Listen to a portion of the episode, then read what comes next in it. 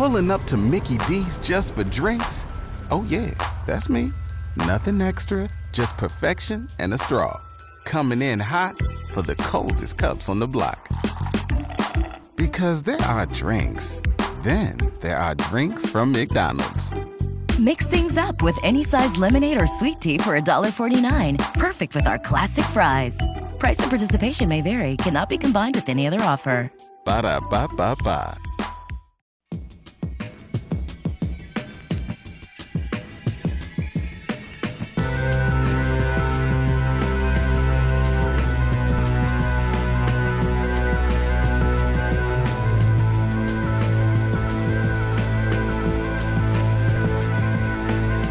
May know, the University of Tennessee out on Rocky Top, Rocket Top. they are under investigation by the NCAA They usually are. due to some NIL potential violations. Tennessee's response was to uh, try and sue the NCAA last last week for bold. bold. yeah. Uh-huh. Uh The attorney generals of Tennessee and Virginia filed an antitrust lawsuit against the NCAA on Wednesday that challenged its ban on the use of name, image, and likeness compensation in the recruitment of college athletes in response to the association's investigation of the University of Tennessee. So this is all played out in a very, uh, very public way for the Vols. And Danny White, who is a very public athletic director, has come forth with a statement today. Hmm. Here is what the statement has said. Okay. The NCAA generally does not comment on infractions cases because there is a rule against it. However, that has not stopped them in the past from leaking information to the media, as they did this week about us. Their actions made this ill conceived investigation public and forced us to defend ourselves. It is clear that the NCAA staff does not understand what is happening at the campus level all over the country in the NIL space. That is a sentence, which is true. After reviewing the thousands of Tennessee coach and personnel phone records, NCAA investigators didn't find a single NIL violation, so they moved the goalpost to fit a premeditated outcome, predetermined, excuse me, outcome. They are stating that the nebulous, contradictory NIL guidelines, written by the NCAA, not the membership, don't matter and applying the old booster bylaws to collectives. If that's the case, then 100% of the major programs in college athletics have significant violations. This is obviously silly and not productive, as is blaming the membership whenever they are challenged. We need to be spending our time and energy on solutions to better organize college athletics in the NIL era, something that NCAA leadership failed to do back in 2021. Student athletes, prospective student athletes, coaches, and administrators across the country deserve better, and I refuse to allow the NCAA to irrationally use Tennessee as an example for their own agenda. Um, so, translation, Josh, we have another example of the NCAA trying to make an example. And Why'd you pull me over, officer? Everyone was speeding. I, I'm, I'm I'm positive. I'm I'm sure by the NCAA's measurement, there was some wrongdoing. Um, to Tennessee's point, yeah, I, I think everybody's kind of doing this. I, I, I think if if you want to judge by moving the goalpost and what you think is an NIL violation and who interacts with who on campus and and all this stuff and where they could go on visits or whatever it might be in Tennessee's case, then like we got to have a real conversation. I, I think the sentence that really drives it home is the NCAA clearly has, I'm paraphrasing now, no freaking idea what's going on on these campuses. they don't. They don't. They don't. They they they really don't. So that's the problem with all this.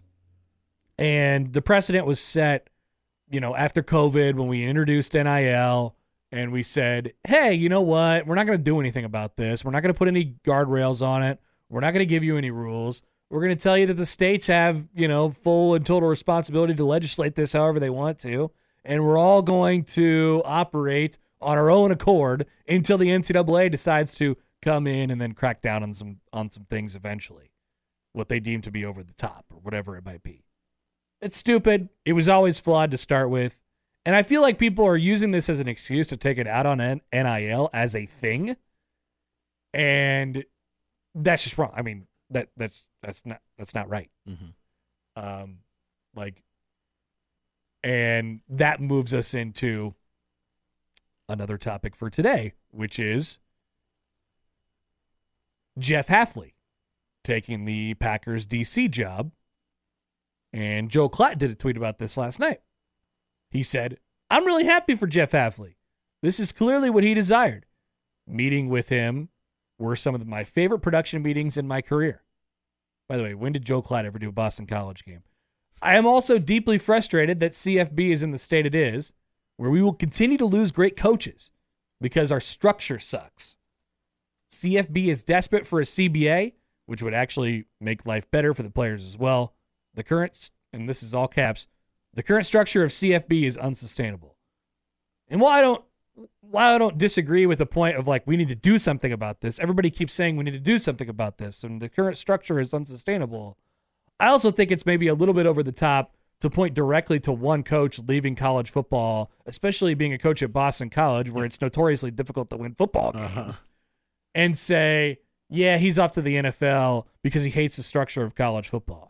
I, like, I, I, I don't think that is representative of every single coach's thoughts. Clearly, there are coaches that still want to do this and can roll with the punches and are okay with this, and it's not representative of how everyone feels about the sport right now. Like we we we make this boogeyman a lot. We we do this a lot. Feels a little like cherry picking. Yes.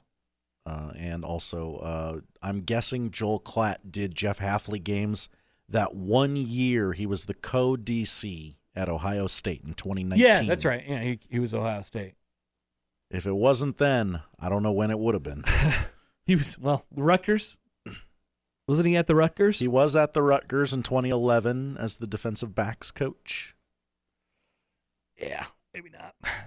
maybe not. Probably not. Definitely not in 2011. hmm So we do the boogeyman thing a little bit too much, you know. And ultimately, you have to figure out like, okay, what is the proper measurement for how we are doing? You know, people come up to you, Josh, at the grocery. You know, you haven't seen them in a while, and they're like, "How are you? How are you doing?" And you're like, "Wow, how am I doing?" Wait a minute. Great question. I think I, I think I'm good. I haven't thought about it. Uh, but I haven't really thought about it, and I don't know all the things that go into it. But what's your overarching feeling? My overarching feeling is still fine Still about fine. college football. Like it's not the NFL. It's not in a competition with the NFL. It's lower viewership than the NFL. It's different than the NFL. It is it it needs work as far as the leadership structure, as Joel Klatt mentioned, like who's in charge, what they do.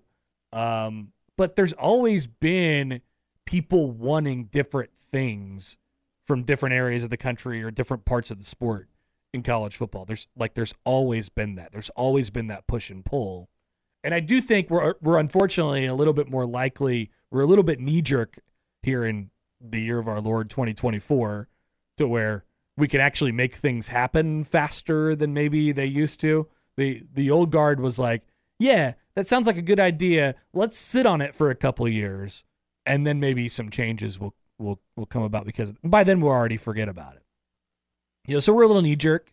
And the fact that we can in some cases means that we will and there will be changes and we can change things and we we can react to things and we can, you know, in the NFL, we can cancel overtime rules because Josh Allen didn't get the ball that one time. you know, like we can do all that. Um so we're a little bit more knee jerk nowadays because we're capable of it. But I don't know. I I, Nope. I genuinely like I generally still feel pretty good about like I like I like watching college football on Saturdays. Still works. I do, I do. Yeah. Like- I do. It might be. And, and and when I watch college football, Josh, when I watch the football games, I, I, I sure as hell don't think about NIL. nope. I don't think about NIL. I don't think about. Oh, this is. I don't think about all the good coaches that have left for the NFL because the NFL is better. and I, I know I know coaches like Jim Harbaugh left. Like that's it. this has long been a thing where coaches will often talk about how they appreciate coaching in the NFL more because it is less time consuming and it's this and this and this. Like, yeah, maybe you have to be a special kind of person to work in college football. And maybe just some people don't want to do that and they have better options in front of them. By the way, being the DC for the Packers is not a bad deal. Sounds like a pretty sweet deal. Right. And Especially from being the coach at Boston College. if it turns out that it's not a sweet deal, uh, lot lot of places to fall. Yeah. After that. Uh, Chris writes in, Hi, Chris. says, to be honest, Clyde has been harping on this for over a year on his podcast. He makes a big point about needing a change, not just this one coach, just an FY. No, I know. He's been talking about this forever. It's like, we need to change. We need to change in college football. Like, yeah, we, pro- we probably do.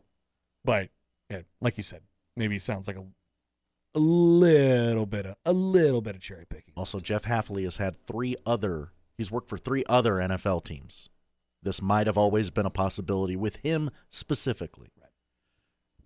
But it's nice when it kind of fits the narrative sometimes. All right, uh, we'll come back. We'll get to the poll questions. We'll tell you what to watch in our final segment of the Connor Hyper Show on 1620 The Zone. Pulling up to Mickey D's just for drinks? Oh, yeah, that's me. Nothing extra, just perfection and a straw. Coming in hot for the coldest cups on the block. Because there are drinks, then there are drinks from McDonald's. Mix things up with any size lemonade or sweet tea for $1.49. Perfect with our classic fries. Price and participation may vary, cannot be combined with any other offer. Ba da ba ba ba.